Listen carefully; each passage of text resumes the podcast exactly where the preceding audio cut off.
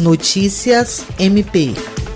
O Ministério Público do Estado do Acre, por intermédio da 12ª Promotoria de Justiça Criminal, obteve nesta quarta-feira a condenação de três réus envolvidos na morte de João Evangelista Barbosa de Souza, que era sargento da reserva do Exército Brasileiro. O promotor de justiça Carlos Pescador atuou no júri.